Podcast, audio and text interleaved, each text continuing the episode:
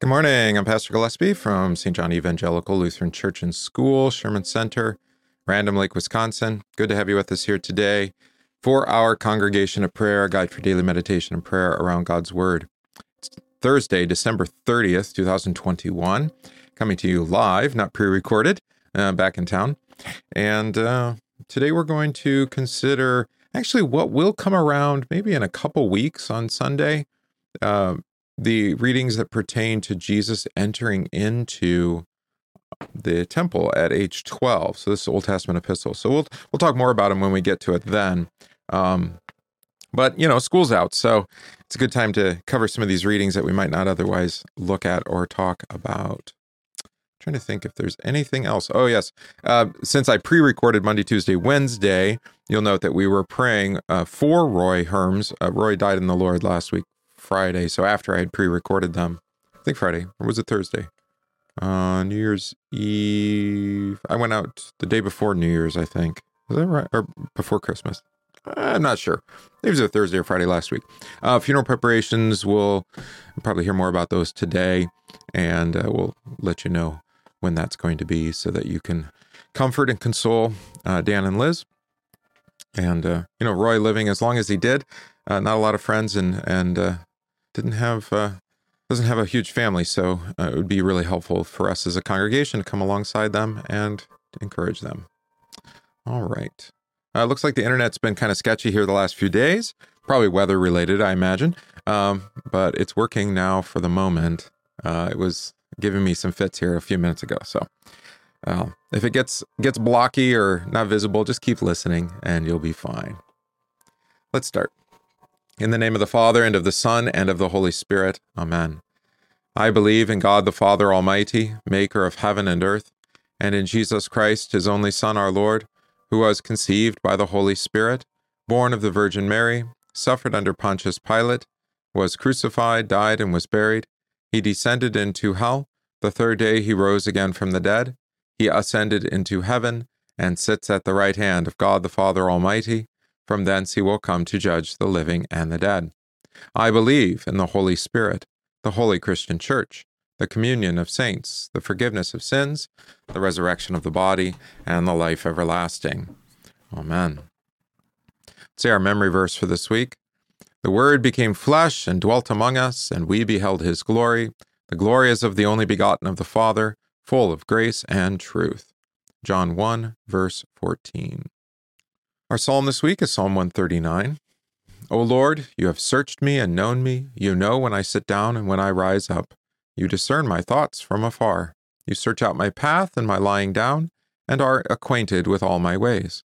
Even before a word is on my tongue, behold, O Lord, you know it altogether. You hem me in, behind and before, and lay your hand on me, upon me. Such knowledge is too wonderful for me. It is high. I cannot attain it. Where shall I go from your spirit, or where shall I flee from your presence? If I ascend to heaven, you are there. If I make my bed in Sheol, you are there. If I take the wings of the morning and dwell in the uttermost parts of the sea, even there your hand shall lead me, and your right hand shall hold me. If I say, surely the darkness shall cover me, and the light about me be night, even the darkness is not dark before you, and night is bright as the day. For darkness is as light with you.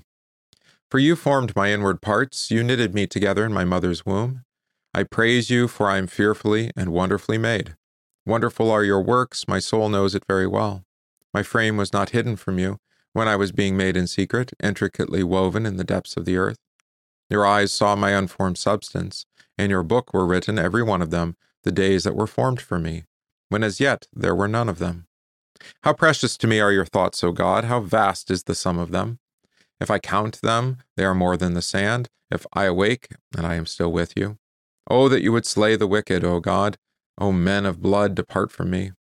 They speak against you with malicious intent. Your enemies take your name in vain. Do I not hate those who hate you, O Lord? Do I not loathe those who rise up against you? I hate them with complete hatred. I count them my enemies. Search me, O God, and know my heart. Try me and know my thoughts. And see if there be any grievous way within me, and lead me in the way everlasting. Glory be to the Father, and to the Son, and to the Holy Spirit, as it was in the beginning, is now, and will be forever. Amen. All right. Before our readings, just greetings. I see Grace, Don, Michael, Karen, of course, Gus and Eileen, Tim in Oklahoma, and Karen. Good to have you all here with us today. Our first reading then today is from Romans chapter 12. I beseech you, therefore, brethren, by the mercies of God, that you present your bodies a living sacrifice, wholly acceptable to God, which is your reasonable service. And do not be conformed to this world, but be transformed by the renewing of your mind, that you may prove what is good and acceptable and perfect, the perfect will of God. For I say, through the grace given to me, to everyone who is among you, not to think of himself more highly than he ought to think, but to think soberly, as God has dealt to each one a measure of faith. For as we have many members in one body, but all the members do not have the same function, so we, being many, are one body in Christ, and individually members of one another. I see also Chris checking in there. Good to have you too. So you hear the picture of the Christian congregation as being a body, and that we collectively have been, if you want to use the language of grafting, Jesus uses that picture too, like a vine being grafted onto a branch, right? So we were the wild branch that's been grafted onto the vine, that is, that has root and stem. Jesus is that root and stem that we've been grafted on, the shoot of Jesse, we heard here in the last week or so. And here, though, he talks about it in terms of a body, right? And so that we are being built up in the body of Christ, each individually unique, fearfully and wonderfully made, as we heard in the psalm, but to collectively known as the body of Christ. Right? Now, of course, Jesus has earthly body, human body, a body that died and rose and is resurrected, ascended, and then now sits at the right hand of the Father, but a body that is also communicated according to his divine attributes so that we receive his body and blood, and it's not consumed, that is eaten up, but rather it's given to us in the sacrament in a mysterious way, right? But here also the body is likened then to the Christian congregation, or the whole church as a whole, I should say. One of the other pictures he uses is for his body is, of course, it being a temple. And then Peter will pick up on that and call us each individual stones, living stones built upon Christ, the cornerstone or the foundation. And then collectively, again, known as the body of Christ, members of a sort as stones collectively built into a building, right? And with Christ being the cornerstone. Beautiful picture. This all, of course, then connects to Jesus when he is, well, it's during Holy Week in Matthew, Mark, and Luke, and in John, it's back in, I think, chapter 12, so pretty early, or chapter 10 maybe even of John's gospel, where he says that the temple is actually the physical temple that David, Solomon, Herod the Great rebuilt. Those are pictures or shadows of his actual physical body. So destroy this temple in 3 days and I will raise it up, right? Referring to his body as they remembered after his resurrection. So that applies then, it's an interesting thought when we get to Jesus arriving in the temple to pray at age 12, right? Because here is the temple himself, right? The word became flesh and tabernacled or templed among us, right? Now praying in the shadow of what is of his own body, right? So he's in this physical building, but that's meant to show or point towards him, right? And then, of course, that affects the response that Jesus gives to his parents, Mary and Joseph, when they come and say, don't you know? And he says to them, don't you know that I must be about my Father's business, right? In my Father's house are many rooms, referring to his body. So now, having that in mind, then look at when the Ark of the Covenant comes into the temple, and into the temple with Solomon in First Kings chapter 8. Good to see you there, Lori and Tim. See you checking in there as well.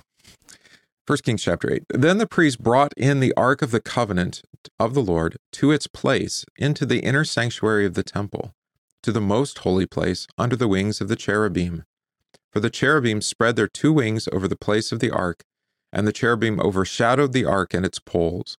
The poles extended so that the ends of the poles could be seen from the holy place, in front of the inner sanctuary, but they could not be seen from the outside, and they are there to this day.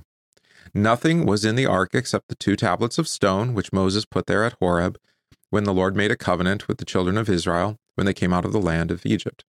And it came to pass, when the priests came out of the holy place, that the cloud filled the house of the Lord, so that the priests could not continue ministering because of the cloud. For the glory of the Lord filled the house of the Lord.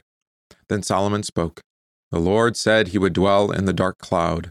I have surely built you an exalted house, and a place for you to dwell in forever. Of course, Solomon's words are somewhat ironic, since, again, it's a shadow of the actual thing that is to come, Christ's body, in which we, being grafted into him, dwell forever, right? Luther has an interesting commentary on this text. It's in the context of Hebrews chapter 9.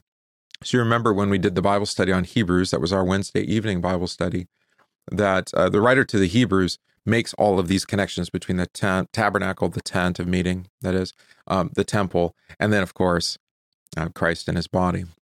So in chapter 9 of Hebrews, well, let me read a little bit of it, and then I'll read you what Luther has to say. Hebrews 9. Yeah, so then indeed, even the first covenant had ordinances of divine service and the earthly sanctuary. For a tabernacle was prepared, the first part, in which was the lampstand, the table, and the showbread, which is called the sanctuary, and beyond the second veil, the part of the tabernacle which is called the holiest of all, which had the golden censer and the ark of the covenant overlaid on all its sides with gold, and which were the golden pot that had the manna, Aaron's rod that budded, and the tablets of the covenant. All right, so this is the tabernacle, the comparable to the temple, as we just heard. And above it were the cherubim of glory overshadowing the mercy seat. Of these things we cannot now speak in detail. Now listen to this. Now when these things had been thus prepared, the priests always went into the inner part of the tabernacle performing the services. But in the second part, the high priest went alone once a year, not without blood, which he offered for himself and for the people's sins committed in ignorance. The Holy Spirit indicating this, and that the way into the holiest of all was not yet made manifest while the first tabernacle was standing, right? Because the way that's made manifest into the holiest of all is through Jesus, through his blood, right? It was symbolic for the present time in which both gifts and sacrifices are offered, which cannot make him who performed the service perfect in regard to conscience, concerning only the foods and drinks, the various washings, the fleshly ordinances imposed until the time of Reformation. But, this is Hebrews 9, chapter 11, or verse 11, but Christ came as high priest of the good things to come with the greater and more perfect tabernacle, not made with hands, that is, not of this creation, not with the blood of goats and calves, but with his own blood, he entered the most holy place once for all, having obtained eternal redemption. For if the blood of bulls and goats and the ashes of a heifer sprinkling the unclean sanctifies for the purifying of the flesh, how much more shall the blood of Christ, who through the eternal Spirit offered himself without spot to God, cleanse your conscience from dead works to serve the living God? And for this reason, he is the mediator of the new covenant by means of death, for the redemption of the transgressions under the first covenant, that those who are called may receive the promise of eternal inheritance, right? And there's much more. It's a beautiful chapter, really worth your reading. So Hebrews chapter 9, and you notice how that is exegetically, that is interpreting the Bible, how we come to this understanding then of the temple and the tabernacle being shadows of Christ himself, who by his own blood offers entrance for all into the holy place, making us all priests of God. Right, in him. We're all, he is the high priest, of course, but we who are joined to him have the same access that only the high priest had in the temple and tabernacle. All right. So here's what Luther has to say, and he's talking about in specific that golden censer, the golden censer. I think that's what I want to cover. Let me make sure. Yeah. Right. So that was verse 2 of chapter 9, right? For the tabernacle was prepared, the first part, in which was the lampstand, the table, the showbread, which is called the sanctuary, and the second veil, the part of the tabernacle, which is called the holiest of all, which had the golden censer and the Ark of Covenant overlaid with gold. All right, so what was the purpose of the censer, right? That's where you would all offer incense in the most holy place, the holiest of all. This is what he says. One should note that the apostle says here that the golden censer was in the Holy of Holies. This has caused many to think that Paul is not the author of the epistle of Hebrews, since Moses seems to have said nothing about such a censer. But the text itself speaks in an obscure manner, so that it is uncertain whether the tabernacle had only 2 altars or 3. For the altar for the burnt offerings, which was of bronze and stood in the court, is described with sufficient clarity in Exodus 27. But the second altar, namely the one on which incense was burned and which was overlaid with gold, is placed by all in the holy place, namely between the lampstand and the table. Thus Exodus 30 verses 6-7 says. All right. Let's see. I'm going to skip ahead a little bit. So he's talking about kind of the controversy about these arcs. But here, in regards to our text here, 1 Kings chapter 8. Furthermore, it is customary to draw attention to the fact that in 1 Kings 8, verse 9, it is written that in the ark there was nothing but the 2 tables of the covenant. But the apostle says that a golden urn holding the manna and Aaron's rod were also in it. Here, Faber distorts the preposition and understands with which instead of in which, so that in this way he could maintain that it was not the ark, but it was with the ark. And certainly Exodus 16:33 simply says, "Take a jar and put an omer of manna in it and place it before the Lord to be kept throughout your generations." And Aaron placed it in the tabernacle. Although one cannot gather from this text or in my recollection in any other scripture passage that a golden urn is meant, yet it is clearly stated here that there was a jar for the manna. Therefore, it follows that although it is recorded that there is nothing but manna in the ark, or there was nothing but manna in the ark, yet one should not understand that the manna was kept without its jar, which he calls a golden urn here in Hebrews. And thus there is agreement with 1 Kings 8, verse 9. All right. But concerning Aaron's rod, number 17:10 says, "Put back the rod of Aaron into the tabernacle of the covenant, to be kept there as a sign for the rebels of the children of Israel." One cannot hold on the basis of this text that the rod was in the ark unless one takes the ark to be the tabernacle of the covenant, just as one must understand Exodus 16:33. All right. When it says about the manna, "and Aaron placed it in the tabernacle," is quoted here. Yet others say both that they were outside the ark, and it can be said that they were had been in the ark because they were on the side of the ark, as is stated in Deuteronomy 31. "Take this book and put it by the side of the ark of the covenant." Or one could say, according to 1 Kings 8, verse 9, that after Solomon built the temple, he transferred Aaron's rod from the ark, not because this can be proved with any text, but because it can be shown that a similar thing happened in the case of the book of Deuteronomy, which is recorded, 2 Kings 22, was found at the time of Josiah, not at the side of the ark, but behind the altar. All right, so what's Luther dealing with here? I know it's all kind of confusing, but he's dealing with the idea that there's a conflict in the text now. These kind of things happen all the time. There's actually a book. It was by, I think, Johann Arndt. Many people had it, and it was called Bible Difficulties. I think it was published back in the 50s, maybe. A little book, and it tried to deal with some of these things. It ultimately is kind of an interesting question, but the only thing that we can say for sure, which was in the ark at the time of the temple in 1 Kings, is the tablets of stone. Aaron's rod, what had happened to that, what happened to the omer of the manna, it doesn't really say. Whether they were still there, whether they were kept somewhere else, doesn't really say. It's not really the point. The other thing that I think is interesting here is that in 1 Kings 8, it said, you notice what it says in chapter or verse 12. "Then Solomon spoke, the Lord said he would dwell in the dark cloud," right? So notice that there's a darkness here. And I think this is key for us to understand, is that in the tabernacle and then in the temple, there's that thick cloud, there's that thick darkness, right? That covers the tabernacle. And that prevented the priests from even ministering when that cloud descended on it. But what happens with Jesus? What happens with Jesus when he comes into the tabernacle? It's actually light entering into a dark place, right? Does God dwell in the dark cloud here? Yes, right? But now in Christ, he's been revealed, and it's no longer darkness, but now it's light that banishes the darkness, which is one of the big themes in Epiphany, which you'll hear starting next week, Wednesday, with the Epiphany of our Lord, right? And going into that whole season of Epiphany, right? So this is all kind of background, but really important for us to understand who Jesus is, all right? And again, type and shadow work this way. So there are some things about the tabernacle and then the temple that correspond to Jesus, kind of a one-to-one or, metaphorically connected.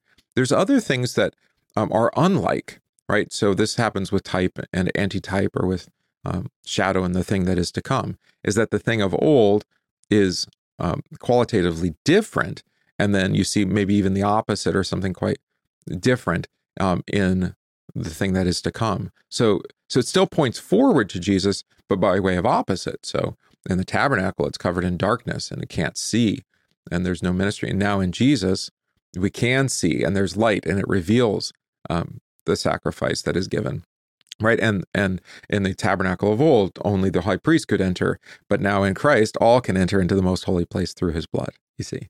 So there's comparisons that are equal, and then there's comparisons that are opposite. All right. Again, go read Hebrews chapter 9 for more on that. It seems kind of silly that wouldn't have been the reading to be appointed for the day when Jesus enters into the holy place. Not quite, but enters into the temple at age 12. But we'll hear that in a couple weeks. So now you have a little bit more preparation for that. All right. Now let's confess our second article. Speaking of Jesus entering the most holy place. What does this mean? I believe that Jesus Christ, true God, begotten of the Father from eternity, and also true man, born of the Virgin Mary, is my Lord, who has redeemed me, a lost and condemned person, purchased and won me from all sins, from death, and from the power of the devil, not with gold or silver, but with his holy precious blood and with his innocent suffering and death, that I may be his own and live under him in his kingdom and serve him in everlasting righteousness, innocence, and blessedness, just as he is risen from the dead, lives and reigns to all eternity. This is most certainly true. We pray. Lord God, Heavenly Father, in the second article of the Creed, you teach us that your Son, Jesus Christ, our Lord, is the greatest gift of your love for us. He is truly God, begotten of you from eternity, and he is truly man, born of the Virgin Mary. He has become our Lord and Savior by redeeming us from all sins, death, and from the power of the devil, with his holy precious blood and with his innocent suffering and death. We no longer belong to the devil. Sin and death have no power over us. Jesus did all this that we might be his own and that we might live under him in his kingdom, in the protection and safety of his everlasting righteousness, innocence, and blessedness for all eternity. For all that Jesus has done for us, we give you thanks and praise. Forgive us for trusting in any work of our own for salvation. Forgive us for doubting your love and the precious gift of forgiveness we have in Jesus.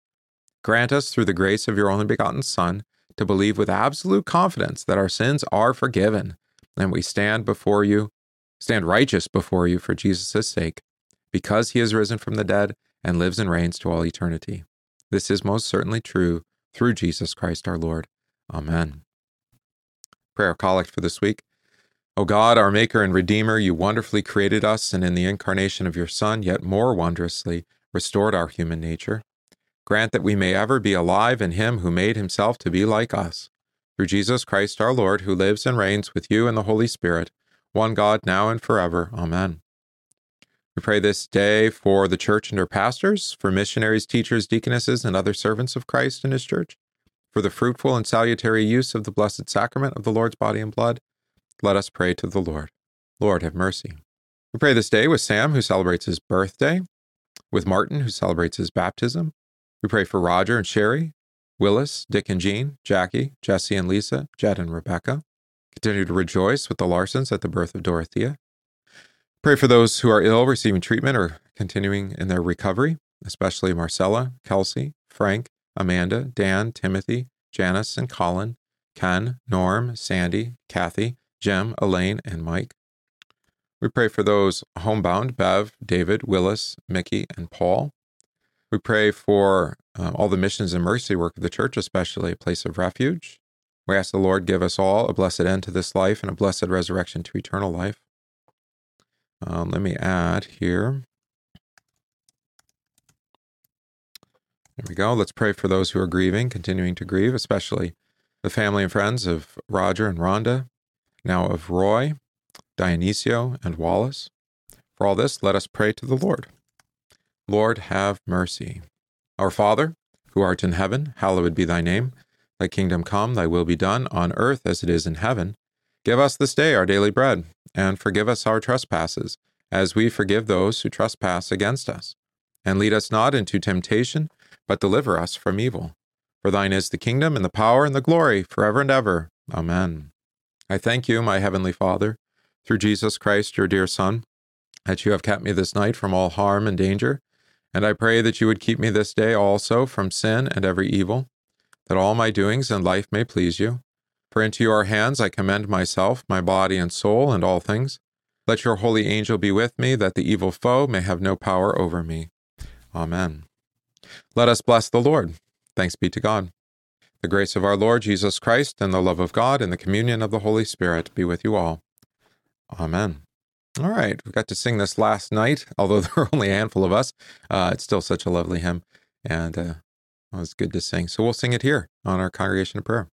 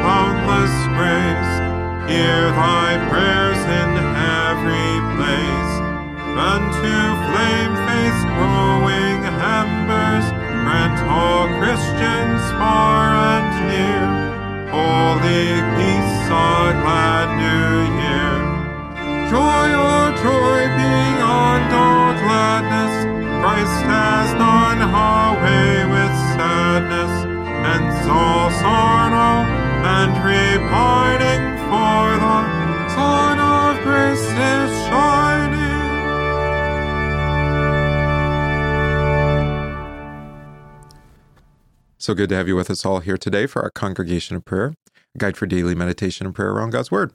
Come to you each morning, 9 a.m. So we'll do that again tomorrow, Friday. We'll hear some readings to prepare for New Year's Eve, which you could have done last night in person, but we'll do in Congregation of Prayer again tomorrow, all right, in the morning.